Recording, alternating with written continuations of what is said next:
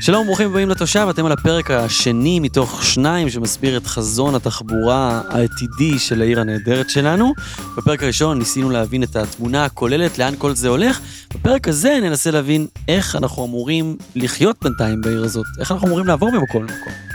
נמצאת איתי שני לוי, אהובתי, מהדוברות של עיריית תל אביב-יפו. נכון מאוד, נמצא איתי אורית טולדנו, פודקאסטר, אקטיביסט, עושה פילאטיס. למה את לא קראת לי אהובי? את יודעת מה את אוהבת? אה, נו, בוא תגיד לי מה אני אוהבת. איזה כיף להתחיל בהסגברה. אבל אני מכיר אותך כבר לא מעט זמן, ואני יודע שאת אוהבת שעשועונים. נכון. תן גז, חידון התחבורה של עיריית תל אביב-יפו. למה תן ולא תני? אוי, נו, אז שהיא תגיד את זה. אוקיי, אז המשחק הולך ככה. כן. אני מביא לך איזה טייפקאסט תל אביבי מוגזם, כן? כן. אין באמת אנשים כאלה שקיימים, אנחנו מכלילים, ונהנים מכל רגע, נהנים מכל רגע. ואת אומרת לי על איזה אמצעי תחבורה הוא או היא, שמעתי את ההערה שלך, נוסע או נוסעת. אוקיי, אני מפסיק לדבר בלשון מגדרית, זה קשה לי רצח. בסדר. ולהפך, אז את תביאי ואז אני אעשה. בסדר? אוקיי. מה שנקרא פינג bring it on. אוקיי, אז החבר הרווק, כן. שכבר שש שנים רווק, לא יודע לצאת לשום מקום אחר חוץ מהתדר, אם הוא רווק קפיטליסט, נו, אז הוא נוסע על קורקינט. כי הוא קפיטליסט, הוא רוצה כמה שיותר מהר, כמה שיותר זה. אם הוא היפסטר. הוא על אופניים. אבל anyway הוא douche, לא יודעת למה. אוקיי, המשפחה. כן. היא עובדת כפסיכולוגית, הוא אה, מנהל אה, מותג מאוד מאוד מצליח של אה, מרצפות לאמבטיה. וואי, איזה פאור קאפל. הם גרים בקריית מרצפות ספר, לאמבטיה. יש להם שם אחלה דירה, יש להם שני ילדים, ילד אחד מאובחן בהפרעות קשב וריכוז. ברור. ילדה אחת אה, מתוקה, כל היום מציירת יוניקורנים ואוהבת לעשות קראטה. שתי מכוניות, כן. פשוט הם כמעט לא משתמשים ברכב השני. כן, היא לא זוכרת נוסעת על אופניים? נו, רוכבת? Mm. מנהל מוצר בהייטק, בחברת... ויש לו איירפוד בא- באוזן. ותיק של החברה שבה הוא עובד, נכון, שנקראת פריג'ל אנליטיקס. נכון.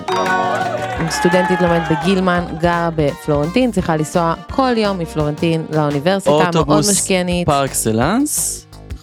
ולפעמים כשהיא יוצאת מהעיר משתמשת באוטוטל, סופר מודעת, היא גם, אורבנית. היא גם בנעים בסופש, נכון? היא כזה נוסעת להורים שלה ברעננה ניסתה את זה פעם אחת, בסופש. הייתה עם חוויה חיובית, אבל לא עשתה את זה שוב.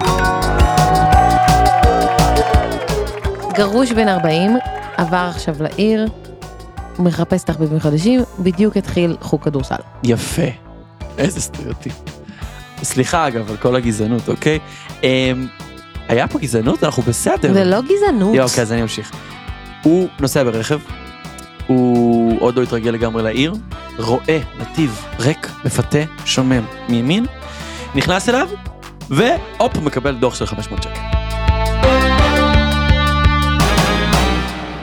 האתגר הגדול, אנחנו הרי, עיריית תל אביב יצאה בקמפיין מאוד מושקע על השינוי שבדרך וכל הדברים הטובים שאמורים לקרות ושיקרו בעוד אה, חמש שנים ועשור, אבל אנשים... מדברים אה, על 2030, נכון? נכון, על זה ה- 2030, זאת השנה. שזה, זו השנה שבה כבר יעמדו שלוש מסילות אה, לתחבורה מטרופולינית של הסעת המונים. בעזרת השם. בעזרת השם, ואנחנו נוכל בעצם אה, לעשות עוד הרבה מאוד שינויים, כי התלות ברכב, הנסיעות ברכב יפחתו משמעותית. זאת עלמה צור רביבו, רכזת תכנון בחירה. שמעתם על חזון 2030? עלמה מיד תסביר על מה מדובר. אבל לפני כן הייתי רוצה לנסות לסכם את זה במשפט. העירייה לא מנסה למצוא פתרון לפקקים. מי שרוצה לקחת את הרכב שלו בשעות השיא, כנראה יעמוד בפקק. אבל מי שירצה להתנייד באלטרנטיבה לרכב פרטי, על ידי רכבת קלה, אוטובוסים, אופניים, המהפכה שבדרך היא עבורו. אנשים כואבים את מה שקורה עכשיו. אנשים רוצים לשנות את ההרגלים מתוך בחירה ולא מתוך אילוץ, ואנחנו בעצם מאלצים אותם בעל כורחם לעשות משהו אחר, ואנחנו לא תמיד גם יכולים להבטיח שהמשהו אחר הזה הוא יהיה במצב המיטבי. כי כדי לשפר את התשתיות לאופניים למשל, אה, אנחנו צריכים אפילו לפגוע יותר בתנאים לרכב פרטי, למשל בחניות. החוכמה היא להמחיש את התועלות ולייצר אותן באופן שאפשר במיידי ליהנות מהם. זאת אומרת, למשל, אם אנחנו מבצעים שביל אופניים, כואב מאוד בזמן העבודות על השביל כמובן, אבל אנחנו למחרת שפותחים את השביל, לבן אדם יש כבר אלטרנטיבה אמיתית לנסוע, בלרכב על אופניים. אם אנחנו משכילים גם לעשות את זה ברחובות ראשיים שבהם זה באמת נדרש, אז אנשים גם רואים בעיניים את הביקושים. אנחנו רואים, למשל, ברחוב הרצל, דרמה מטורפת, גם הרחוב שינה את פניו. הוא מרגיש הרבה שקט פחות, יותר. נהיה שקט יותר, הרבה פחות צוען, גם רחוב בוגרשוב. ובד בבד אנחנו רואים הרבה מאוד רוכבים, אז אנשים רואים את התמורה הישירה. האמת שכשפותחים שביל אופניים חדש זה מה זה מרגש, ותני לי בהזדמנות זו להחזיר אותך להתרגשות שאחזה בי שפתחו את פארק המסילה החדש על שביל האופניים היפה שלו, פרק 2 של התושב. שומעים? שומעים שאני מתגלגל בדשא? אומייגד, מה אתה עושה? לא שומעים את זה? מה שומעים אתה שאני עושה? רוקד? איך קורא לפארק שאני מאוהב? איך אני אומר לו את זה? די, בוא נלך. איפה. מדברים אליו? אני לא יודע, די, אורי, אוהב. בוא. די, בוא. את יודעת שפעמיים ביום אני בא לפה לרוץ, סתם בשביל להיות? סתם בשביל כן? זוכר לא ששבוע אחרי נסעתי על הקורקינט, אגב, מאז אני בחיים לא עושה את זה יותר, נתקעו בי אופניים חשמליים, המוח שלי קיבל זעזוע מוח, ועד היום יש לי צלקת מעל הגבה שפוגעת ביופי הסואן שלי. יופי סואן בפרק על תחבורה זה מושלם.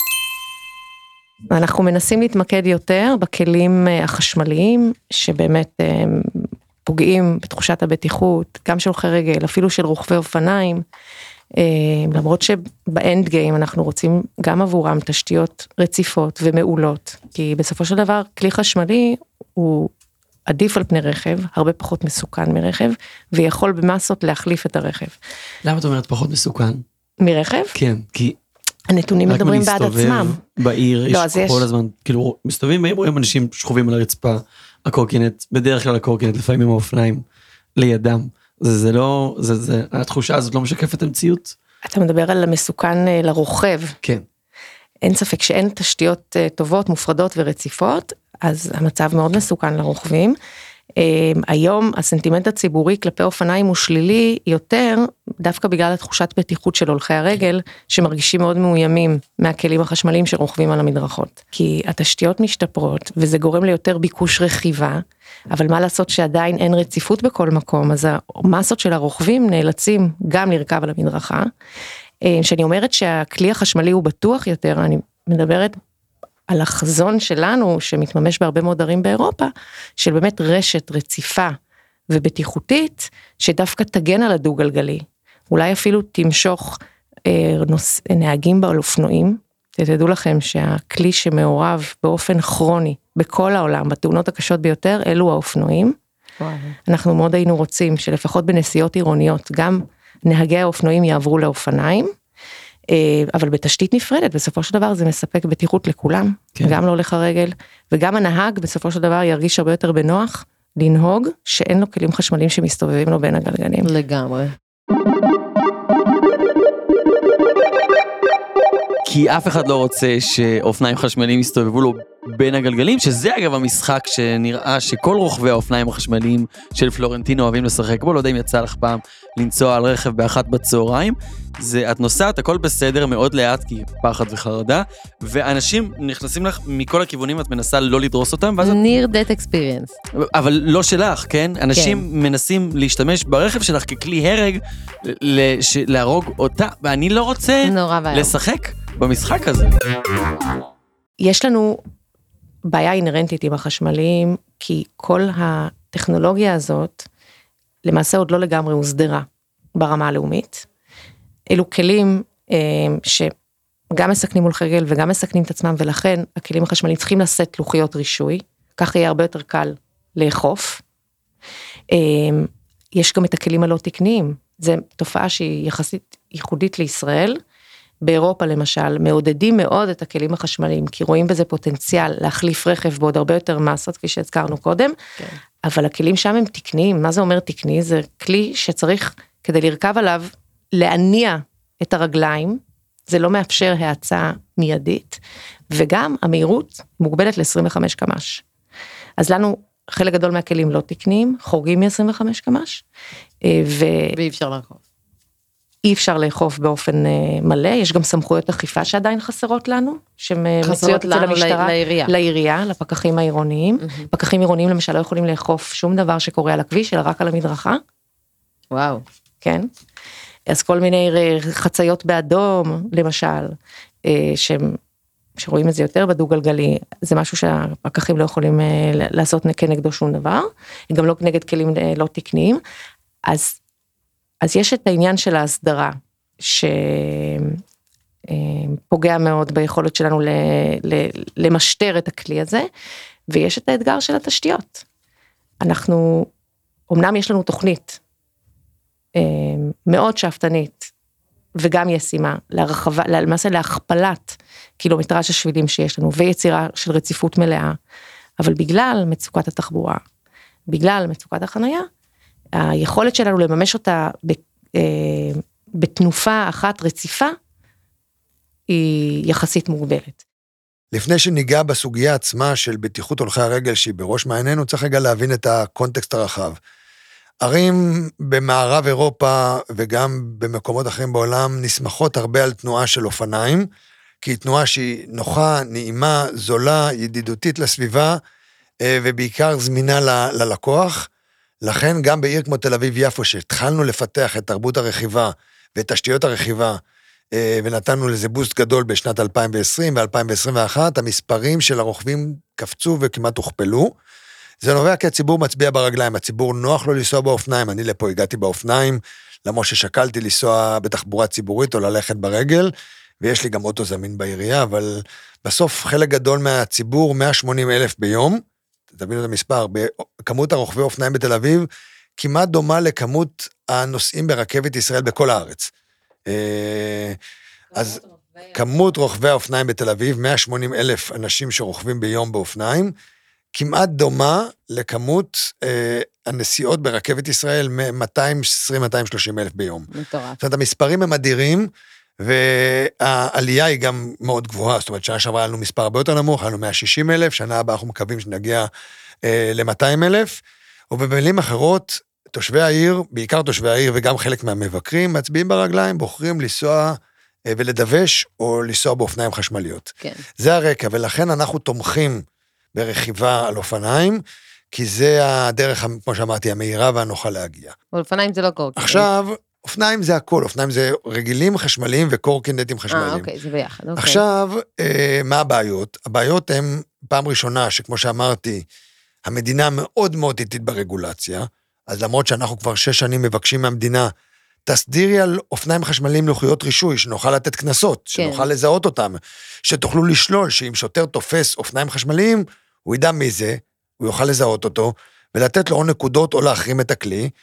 אה, וזה נושא שאנחנו העלינו למדינה בשנת 2015, תשימו לב, ב-2015 אולי לא היו אופניים חשמליים בודדים, כבר אז זיהינו את הבעיה שעתידה להיות, אה, וביקשנו מהמדינה להסדיר את זה. אני אגלה לכם סוד, המדינה פועלת בנושא. מזה שבע שנים, אה, היא מנסה להגיע להסכמות איך ייראה לוחית הרישוי, מה יהיה, מה יהיה כתוב בה. שבע שנים להחליט איך תראה לוחית נכון, אה, רישוי? נכון, זה המציאות, זה המציאות העובדתית, אני לא מתאר סיפור, זה סיפור קפקאי, אבל זה הסיפור. כן. אנחנו התייאשנו מהסיפור בשנת 2020, כן. והחלטנו באקט הצהרתי לחייב את חברות הקורקינטים שפועלות בעיר מכורח היתר שאני נותן להם, חייבנו אותם לשים לוחיות רישום, ויצרנו מציאות. זה לא קורה במדינה, אה, וזה מאוד מצער, ולכן מי שנוסע היום בעיר אה, חשוף למציאות שבה הרוכבים החשמליים בעצם הם לא רשומים, הם לא מבוטחים, כן. הם לא מוגדרים, ולכן הם גם מבצעים יותר עבירות.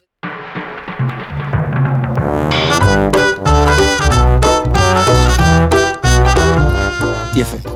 בשביל ששבילי האופניים יהיו טובים, הם צריכים להיות רחבים, מופרדים, והכי חשוב, רציפים.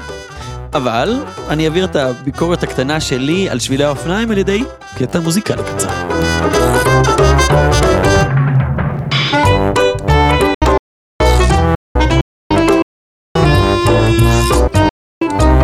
מה, כאילו, אתה רוצה להגיד שהשבילים מקוטעים? כן, שני, זה בדיוק מה שאני מתכוון אליו. אנחנו על זה.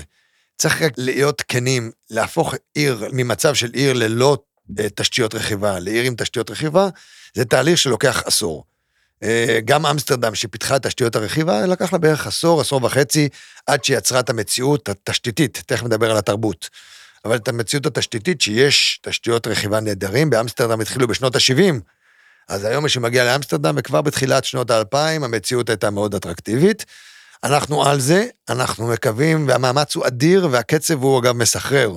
מי שמסתובב בעיר וככה מגיע מדי פעם לבקר, אומר, מה, לא, לא הכרתי את הרחובות, לגמרי. כמה שבילי אופניים סללתם בשנה האחרונה, צריך קצת לעשות זום אאוט ולהבין שהקצב הוא, הוא מרשים. יש לנו היום בתל אביב-יפו יותר שבילים מכל הערים בארץ ביחד.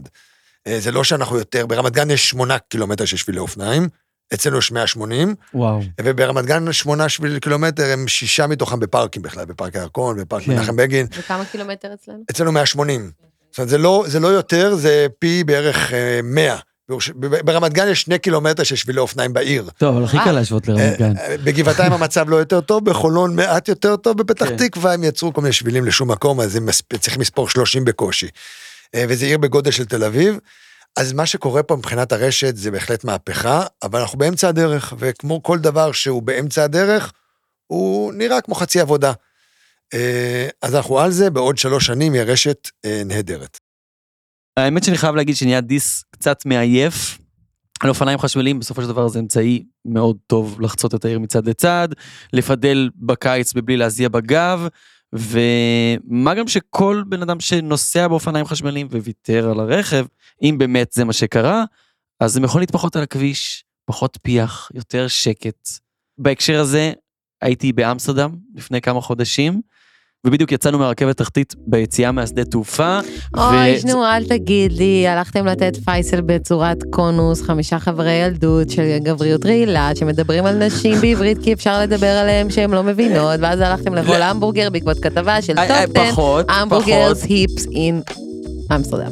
אה, פחות, פחות, אני כבר ילד גדול, אין לי ממש גם חברים עם גבריות רעילה, חוץ מירון עם האגו הפצוע שלו.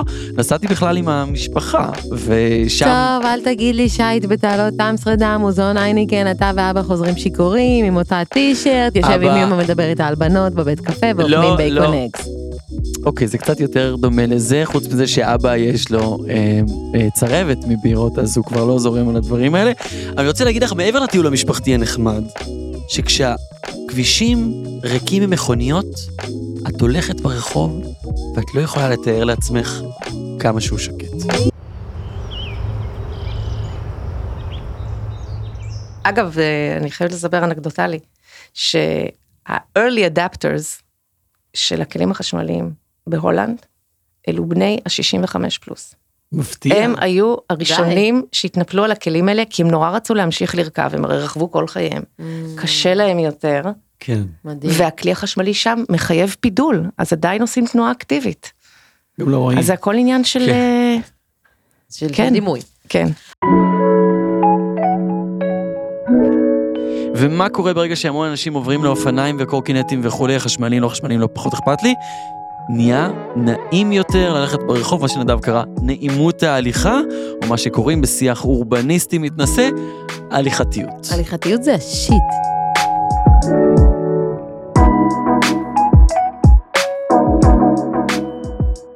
אז יש משהו נורא נורא מוזר בלדבר על הליכתיות זה. כמו שנתחיל- הולכים, זה כמו... כן, כן. בוא נדבר על, אה? בוא נדבר כן. על לנשום, כן. בוא נדבר על זה חוויית הנשימה הזאת, זה, יש גם פודקאסטים כאלה. כן. אתה צודק, זו דוגמה לא טובה, היום אנחנו, אתה רואה, גם לנשום אנחנו לא צריכים ללמוד מחדש. זאת לאורה הופמן שפטלר, מנהלת תחום בחירה לפרויקטים ברשות התחבורה. אה, ואנחנו רוצים להבטיח שהפעולה הכי פשוטה, הכי יומיומית, תהיה הכי נעימה. צריך להבטיח שיש רוחב, אה, רצועת הליכה. פעם דיברנו על רוחב מדרכה, איזה מונחים שהם קצת אה, אה, מורכבים, אבל רצינו לראות האם המדרכה מספיקה. אז אמרנו, טוב, תראו לנו מה הרוחב של המדרכה, אבל אז הלכנו ואמרנו, רגע, יש פה עמוד באמצע. לא באמת יכולה ללכת חופשי, אם יש לי עמוד ועץ, אז הרוחב מדרכה הוא לא, הוא לא עוזר לי. אני צריכה להבין מה רצועת ההליכה הנקייה שלי, כמה באמת יש לי ללכת. אז אנחנו משנים טרמינולוגיה ואנחנו רגע משנים את החשיבה הזאת בשביל לאפשר את הפעולה הכי הכי פשוטה שלנו, שאנחנו מדברים על הליכתיות ואנחנו, אתם מדמיינים הליכה ברגל, אבל זה הרבה יותר מזה. כן, זה בדיוק מה שדיברנו עליו בפרק הראשון. ללכת ברחוב ולפגוש את כל האנשים שאני מכיר, גם את אלה שאני לא רוצה לפגוש.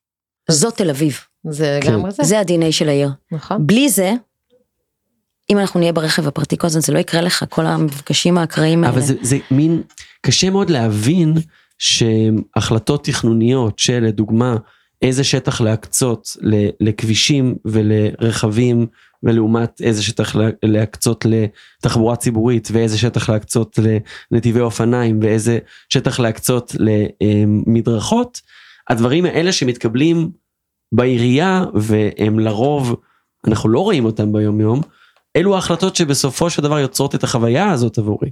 כי אם לא היה לי נעים ללכת ולא היה לי מקום והיה פחים שחוסמים לי וקורקינטים היו דורסים אותי אגב מה שקורה לפעמים. הם, אז הייתי הולך פחות ומשתמש באמצעי תחבורה אחרים והחוויה שלי של העיר הייתה אחרת. אבל זה, זה מין בין ההחלטות התכנוניות לבין החוויה היומיומית יש איזה מין יש פער. פער כזה שאני לא מבין אותו. זה נכון, ואתה בעיקר מבין אותו כשהקורקינט נכנס, נכנס בך ואתה אומר, רגע, אז זה כואב, זו אני מבין. המדרכה שלי, כואב, מה עושים פה? לאיכילוב, כן. כן. כן, זאת אומרת, אתה לא פוגש את זה ב... ה-obvious הוא obvious, ברור שאני הולך בשדרה ויש לי צל ונעים לי ואני אה, פוגש את החבר הזה שגם הוא הולך ונגיע לים לא נגיע לים. אה, גם החוויה הזאת של העסקים, העסקים בתל אביב הם, הם, הם נראים כמו שהם נראים כי אנחנו הולכים ואנחנו רגע נכנסים ואנחנו יוצאים, זאת אומרת זה מעגל, מעגל כלכלי גם. כן. ההליכה, כמו שאמרת, זה ה-DNA של העיר. יש לי שאלה אליכם. כן. תיתנו לי דוגמה של מקום חיפה. שלא, לא, אנחנו, בתל אביב. מה זה חיפה בכלל? מה זה? לא זה כדוגמה שמקום שמסתובבים בו בין מכונית. מקום, רחוב שלא נעים לך ללכת בו. סלמה. סלאם. אה, סלמה רחוב עם, תנועה נורא רועשת. נכון. אין שם תאורה. מכוער שם? אפשר להגיד? מכוער לי. לגמרי, לגמרי. אני רק אומרת לך, פה פה העירייה נכנסת, זה בדיוק הפער. כן. כשאתה מסתכל על רחוב שנעים לך ללכת, אז אתה, קשה לך לראות את הדברים שאולי הופכים אותה לנימה, כי זה נראה לך מובן מאליו. מה זאת אומרת, ברור שאני, נעים לי פה, זה העיר שלי, אבל רגע שאתה מסתכל על רחוב, שאגב סלמה הוא לקראת, לקראת מהפכה גדולה, והוא בתכנון, בדיוק, בדיוק לטפל בסוגיות האלה, אז אתה מבין איפה העירייה נכנסת ו, ומצליחה לתכנן מרחב שהוא מרחב טוב ואיכותי. וזה בדיוק המטרה של הפרויקט הזה דווקא בתקופה הזאת שה, שיש מורכבות מאוד גדולה בללכת אה, בעיר אז אנחנו עושים בעצם משקיעים הרבה מאוד מאמצים בשביל לשפר את החוויה הזאת. ומה עושים? נגיד קחי את הדוגמה של סלמה. לא צריך עכשיו לרדת לרזולוציה נמוכה של התוכנית אבל לא, עזוב, איך לוקחים רחוב. ניקח רחוב אחר, אוקיי, כי. זה באמת חזון למועד. בוגרשוב. אז לדוגמה בוגרשוב עשינו ספירות לפני ואחרי. הנתונים מדהימים, יוצרים אה, רשת של אה, ותשתית של אופניים. ועולים עולים מספר הרוכבים. אז אתה מדבר איתי פה על חזון, על הליכה ברחוב, על אופניים, על צל, על אמסטרדם בן אדם. אפשר לדבר על כסף? אנחנו בתל אביב. תראו, זה לא סוד שמדינת ישראל היא מדינה יקרה, וגם תל אביב-יפו בתור האטרקציה הנדל"נית, המקום הכי אטרקטיבי בארץ, הוא מקום שלא זול לחיות בו, בעיקר בהיבט של נדל"ן. אבל יש דבר אחד שהעיר הזאת אה, בהחלט אטרקטיבית בה בהיבט של יוקר המחיה, וזה התחבורה. בסוף לתושבי העיר תל אביב, שיכולים לוותר על החזקת רכב אחד, או לפעמים משפחות מסוימות, ואני מכיר לא מעט שוויתרו גם על הרכב השני, חוסכים אלפי שקלים בחודש, אה, בעולם התשלומים שלהם, ומתניידים באמצעים שהם נוחים לא פחות. והמשמעות הזאת היא משמעות אדירה לכיס. תחשבו שבסוף אתם יכולים לפנות לכם, נגיד, סתם ויתרתם על רכב אחד ונסעתם ברב-קו או באופניים, חסכתם בעצם, בעצם 30 אלף שקל בשנה. אה, יאללה, חופשה בחו"ל לכל המשפחה לפחות פעם אחת בשנה, כנגד הצורך הזה להיות משועבד לרכב. כן. אז ההיבט הזה של חיסכון לכיס באמצעים אלטרנטיביים, הליכה ברגל היא הכי זולה, אופניים, אם לא גונבים לך, זה גם זול, וגם אם גונבים, אז זה עולה לך אלף שקל בחודש, אה, וכמובן תחבורה ציבורית. אלף שקל פעם אחת בחודש, ולא כמו רכב שעולה אלף שקל סליחה, בחודש. אלף שקל בשנה, אלף שקל כן, בשנה. כן. נפלתי בשפתי, אבל בהחלט בעיית הגנבות היא בעיה שאנחנו מטפלים בה גם, אה, אמ, וכמובן תחבורה ציבורית, 210 שקלים בחודש, ואתה יכול לנסוע לאן שאתה רוצה, כמה שאתה רוצה, אה, מחיר שווה לכל נפש. אז החיסכון לנו כתושבים הוא אדיר, ובזכות מערכות התחבורה הציבורית אה, טובות ומתפתחות, והן נהיות יותר ויותר טובות. ומה עם האמא פולניה שגרה לצורך העניין שאני סתם דוגמה בנימינה, נניח. ושואלת אה, ילדה שסתם שם אקראי קוראים לה שני, למה את לא באה לארוחת שישי, מה היא תעשה? אז שני צריכה באמת, אה, הדרך הכי נוחה לשני זה להתנהל באמצעים אלטרנטיביים במהלך השבוע, בתחבורה ציבורית, לחסוך הרבה כסף, ובסוף שבוע לקחת את הרכב השיתופי, יש לנו שני מיזמים של רכב שיתופי בעיר, בפריסה נוחה, אחד מהם יותר מיועד לנסיעות פנימיות, אוטוטל, השני, אה, שלמה שר, שר תל אביב, אה, שמיועד לנסוע רחוק יותר. תשלם בערך 100, 150 שקל, היא תיסע לבנימינה, תבקר את האמא, תחזור, תחנה בחינם, כי יש חניה ייעודית לרכב, ואם היא תעשה את זה פעמיים בחודש, כי היא ילדה טובה, אז זה יעלה לה עוד 300 שקל בתקציב החודשי. זה בדיוק העניין, שברגע שעושים את החישוב ומבינים, אם אני עכשיו, את ה, לצורך העניין, אלף שקל בחודש של החזקת רכב פרטי, משתמש בהם לתחבורה אלטרנטיבית, אפילו לקחת מונית פעם ב... לנסיעה שנשמעת מופרכת. מונית לבנימינה, כמה תעלה לך? וואי, אני לא, בדקתי לא פעם. מחשבה בכלל, זה משהו אלף הזיה. שקל, כן. די, לא באמת אלף שקל. כן, כן, זה מה מה שקרה. אלף שקל? זה יקר, כן, זה... אוקיי, בסדר, אז אני חוזר. אז עזוב את המונית. תקחי את האוטוטל. קחי את האוטוטל, כן. הבעיה שאז כולם ירצו לקחת את עוד, השלמה נביא עוד, זה שרף. זה בדיוק היופי בפרויקטים האלה, הם פרויקטים שהם שלמה גדלים. שרף? זה חדש, אגב, שלמה זה פרויקט כן. חדש. של- אבל יש גם שלמה שרף. שה- שהוא מאמן כדורסל מיתולוגי. זה שלמה שרף ושלמה שלמה שרף. לא, צביקה. שרף הוא כדורסל, שלמה. הכדורגל. נכון, כן. ואנחנו אני לא יודעת אם זה עוד הגיע למספיק תושבים. אתם מכירים את הנושא הזה של רכב שיתופי של שלמה סיקס? פעם ראשונה אני שומע על זה, כן. אז הנה פרסומת, אנחנו בהחלט מעודדים שימוש ברכבים שיתופיים. אגב, רכב שיתופי יכול להיות גם אתה והשכנה שמחליטים ביחד לחלוק את הרכב, זה לא חייב להיות משהו שזה מה פורמלי. ששני עושה, אגב. אגב, לא מעט עושים את זה, יש להם רכב בבניין, מדי פעם מלווים מפתחות ונותנים 100 שקל על דלק וביטוח. אבל אנחנו כמובן כעירייה גם יוזמים מהלכים כאלה, אז אוטוטל הוא החלוצי. שר תל אביב, היוזמה של 2023, אה, הושקע בהשקה שקטה, אבל עובדת, והתושבים מוזמנים לנסוע. אני משתמש בזה לא לאט, נסעתי לבקר את סבתי בבית קברות בגדרה, וחזרתי חזרה ושילמתי 120 שקלים אחרי ארבע שעות, כולל כוס קפה. אה, זה אטרקציה, כי זה זול וזה זמין וזה באפליקציה, ואתה יכול להזמין גם שבוע מראש, פשוט להחליט שבשבת אתה רוצה את הרכב לכמה שעות, אה, לבקר את הדודה. פרסומת ראויה. יאללה. באמת, עם כל הכבוד לאומה הכדורסל, שעכשיו פתח חברת היסעים, מגיע סוף שבוע, ולא תמיד כל כך קל למצוא רכב להשכרה. מה עם מי שרוצה לוותר על הרכב הפרטי ומפחד מצבים שפשוט לא יהיה לו רכב? כן, העירייה מפעילה שירותים משלימים, אם זה נעים בסופש. אחלה אה, שירות. שפועל בסופי שבוע ובעצם משלים את התחבורה הציבורית שלא עובדת. כמה קווים יש ב- בנעים בסופש? אז נכון להיום, אתמול לפחות, אה, יולי 23, כן, לצורך העניין. אישרו ב- במועצה של נס ציונה, אז נס ציונה מצטרפת, יש לנו 14 קווים וואו, זה מרגש. אה, שמשרתים מעל 30 אלף נוסעים כל סוף שבוע, אה, שמשתמשים בשירות הזה, זה כבר שנה שלישית שאנחנו מפעילים את הפרויקט הזה, שבאמת רק הולך וגדל, שהוא ללא תשלום? הוא ללא תשלום. ללא תשלום.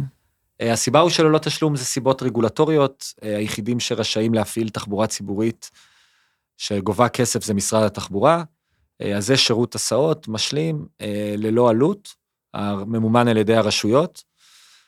אה, פרויקט באמת מקסים, אני מזמין את כולכם לנסות. הסיפור, אני חושב, הכי מעניין בפרויקט הזה זה הוויכוח העיקש שלנו מול הרשויות, שאמרנו להם, שירות הזה יתחיל בשש בערב ביום שישי, כשנגמרת התחבורה הציבורית, וייכנס לשעות של אחת, שתיים בלילה, ו- ויסתיים במ- בצאת השבת, במוצאי שבת עם ההפעלה. זאת אומרת, אנחנו משלימים את התחבורה הציבורית. והרשויות, הרבה מהרשויות אמרו, למה? מי יצטרך ביום שישי בערב אוטובוס? זה לצעירים, תתחילו את זה ב-10 בלילה ותיכנסו עד 4 בבוקר, עד 5 בבוקר, תשימו את התקציב איפה שצריך לצעירים. ואנחנו התעקשנו כעיקרון, אמרנו, אנחנו לא משרתים, זה לא שירות הסעות למועדון האומן אה, 17. כן. זה שירות תחבורה ציבורית, זה משלים, ושעות השיא, ושעות שיא הביקושים שאליה אנחנו מתגברים, ויש קווים שאנחנו מוציאים שני אוטובוסים כפולים ביחד, זה מתי? הייתי מניח ששתיים בלילה, כשיוצאים למועדונים. אז זה מה שהרשויות באמת אה, טענו, אבל ברגע שהפעלנו את השירות, אה, באמת, זה פשוט מדהים לראות, שבע בערב, בדרך לארוחות שישי, הורים, ילדים, אנשים מבוגרים, עם סירים, עם אה, קינוחים, כיף לעלות עם. מחכים לאוטובוס. לאוטובוס בשביל כן. לנסוע לארוחות החג. באמת, אנשים, תלכו, תסתובבו, תצאו, הכי ישראלי שיש, פשוט מדהים. אה, באמת הפרויקט שאני הכי גאה בו. יש לזה תועלות אינסופיות, גם ויתור על רכב, גם בטיחות בדרכים, אתה הולך לארוחת שישי, אתה רוצה לשתות קצת יין, אתה רוצה לשתות בירה, אתה יוצא לבלות, אתה לא חייב לשלם מאות שקלים. גם יש פה צדק חלוקתי, עכשיו היינו בנס ציונה, הם צריכים לקחת מונית ב-250 שקל כדי וואו. לצאת לפאב. מי יוצא? רק העשירים. כן. אם אתה רוצה לתת להזדמנות, לשוויון הזדמנויות לכולם לצאת, אתה צריך לתת להם שירות שהוא נגיש, אה, זמין ואיכותי. טוב, אורי, אני יודעת שיש את הקטע הזה עם הטקס שבו אנחנו בסוף של הפודקאסט ושואלים דברים לגבי העתיד כדי להוציא את המאזינים שלנו עם איזה ראייה, עם מבט קדימה, אז אפשר לסיים את כל הקטע הזה ולשחרר פה את כולנו מהדבר הזה. אוקיי, אני הולך על זה עם הטקס הזה וממשיך את המסורת הטיפשית ארוכת השנים. בינה מלאכותית, נהיגה אוטונומית, זה משהו שאתם באיזושהי צורה מתחשבים בו? ויש את התפיסת הרכיבה האוטונומית, את הגן עדן ואת הגיהנום של הנהיגה האוטונומית. הגן עדן זה מה שמוכרים בחלומות, יהיה אוטו, הוא לא יהיה נהג, לא יהיה צריך את האוטובוסים הגדולים, אני ארד לרחוב והוא יעמוד לי מתחת לבית והוא יבוא והוא יאסוף אותי ואני אהיה לבד ואני אוכל לשמוע מה שאני רוצה. ואני אוכל להיות בטלפון, אוכל להסתפר ואני תוך כדי ואני, ולעבור טיפול ואני אגיע פסיכולוגי בזום. ישר לעבודה והם יהיו מקושרים אז לא יהיה פקקים. כן. זה הגן עדן והחלום שמספרים, והגיהנום של הרכב האוטונומי, זה שפשוט יש לנו את הרכבים כמו שלנו, הם בבעלות פרטית או ציבורית, זה פחות משנה, אבל עכשיו שכחתי את המפתחות, אז אני שולח את הרכב בלי אף אחד, כדי שמישהו ישים לי את המפתחות, ויהיו לנו פשוט מלא רכבים שנוסעים ריקים, ובמקום לחנות, אני אשלח אותו להסתובב בעיר, כי חניה יקרה וחשמל זה זול, אה, והוא יהיה כמובן חשמלי, אז הוא יסתובב בעיר וייצר עוד ועוד פקקים. עכשיו כל ילד בן 6 יוכל לנסוע ברכב לבד, או בן 9, יוכל להיכנס לרכב ולנהוג לבד אה, עם רכב אוטונומי, וכמות הרכבים וכמות הפקקים והגודש רק תגדל ותתעצם בכמה סדרי גודל. וואו. אז אני לא בן אדם אה, פסימי, אבל אני כן חושב שללא רגולציה מתאימה, זה העתיד שאליו אנחנו הולכים.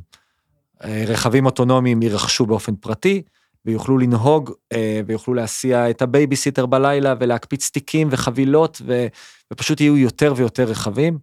אה, בשביל למנוע את זה צריך רגולציה אה, די אינטנסיבית, אה, אבל רכב אוטונומי באוטובוס זה מבורך. טוב, אורי, בלי איזה פאתוס עכשיו של עתיד, חמש שנים גג, לא, לא פרק של אה, מראה שחורה.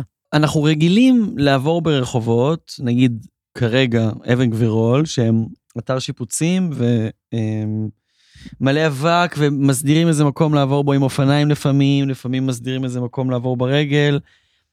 נורא מעניין אותי לדעת על כל העבודה שמאחורי איך, א', אתם עדיין מצליחים שיהיה איכשהו אפשר לעבור ברחובות האלה באותו זמן, וב', גם מה, איך זה ייראה ש, שיסיימו, נגיד, אבן גבירול כדוגמה.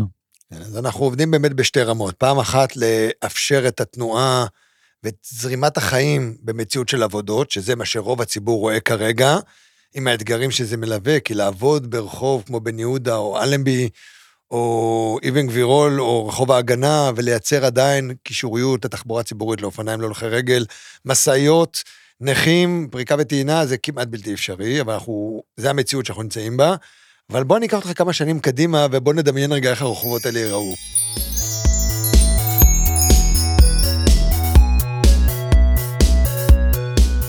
בן יהודה למשל, מדרחוב, עם רכבת קלה באמצע, חזיתות משני הצדדים, מדרכות רחבות. וואו. אלנבי אותו דבר, פחות או חו"ל, יותר אירופה. מדרחוב שהולכים לאורכו, יש קצת כניסה של רכבים, אבל היא מאוד מוגבלת, ובסוף, עם השדרת פיקוסים האדירה הזאת שנשמרת, יש לנו בעצם חוויה אורבנית אחת גדולה. קינג ג'ורג' יהיה סוג של מדרחוב בחלק שעולה לכיוון אלנבי, כי למעשה לא יצטרכו לנסוע שם רכבים, אולי קצת, אבל בגדול, האזור הזה שהולכים ואין מדרכה וצפוף ומלא אנשים. נכון, תמיד לא נוח. ללכת אז שם. עד גן מאיר את כמעט בסוג של אה, מרחב אורבני שהוא מעולה. אירופאי לגמרי. וואו. שיהיה גבירול, אפשר לרכב. אתם זוכרים שרוכבים על האופניים עם התחנות אוטובוס וזה מתחם. זה לא נעים, אז השביל ירד לכביש, יהיה נתיב נפרד, לצד שני נתיבי תנועה, אחד לתחבורה הציבורית ואחד אתה לפרטית. מרגש אותי, כן. והמדרכות. המדרכות יהיו פנויות להולכי הרגל ולעסקים. רחוב ההגנה, מדרחוב לאורך הקטע המרכזי של האצ"ל, איפה שהרכבת? אה, מהרכבת למעשה דרך שוק לשוק התקווה, התקווה. אה, כמעט נחמד. יש שם קצת תנועה של רכבים, אבל בגדול מדהים. מדרכות רחבות, חיבור בין הרכבת הכבדה לקלה, לשוק, לא, לאוטובוסים למטה, לתחנה המרכזית, שגם היא תשופץ. אה, סלמה, לא יודע אם אתם מסתובבים עם הרבה מסתובב- אני נתיבים וקצת בסלמה. לא נעים, אז, לא, אז, זה לא נעים. אז יישארו או שניים או שלושה נתיבים סך הכל. השאר יוקדש ל- לרחוב עצמו, עצים, מלא עצים, אנחנו הולכים לשתות בסלמה. וזה יהפוך להיות רחוב אורבני, שככל שמתקרבים לשדרות ירושלים, הוא יהיה פחות ופחות ציר תנועה ויותר ויותר מרחב שוטטות.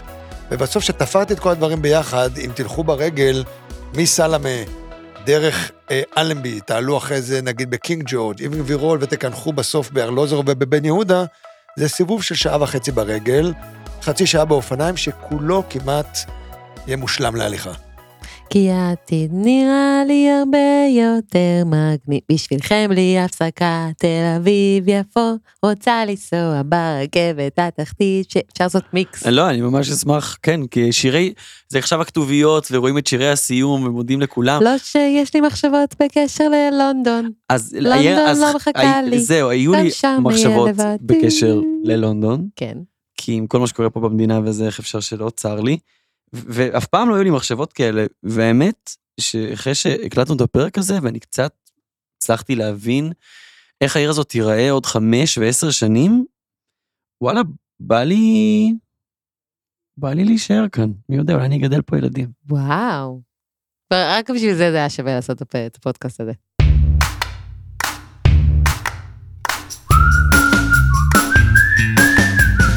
אז תודה רבה לכל מי שלקח חלק בעשייה שלנו, דיר, קמית, דור, קומט, עורך העל, חלל, שומע לנו כל הזמן דברים כמו, תגיד משהו. קולות של אלפקה. אה, טובה שמענוב, שדיברה עם כל המרואיינים שלנו, הכינה אותם ואותנו, קריינה על חלל, יונתן גל, וכמובן המרואיינים שלנו, לאורה הופמן שפטלר, על מצור אביבו, נדב לוי, אופיר כהן ושירלי יניב, האחת והיחידה, וגם כמובן האנשים והנשים שעושים את זה כל יום, שקמים בבוקר כל יום. תחבורה, תחבורה, קמים בבוקר, אז הם לא רק מתניידים לתחבורה, הם גם מדברים על תחבורה, זה תחבורה, כל תחבורה, אחרי זה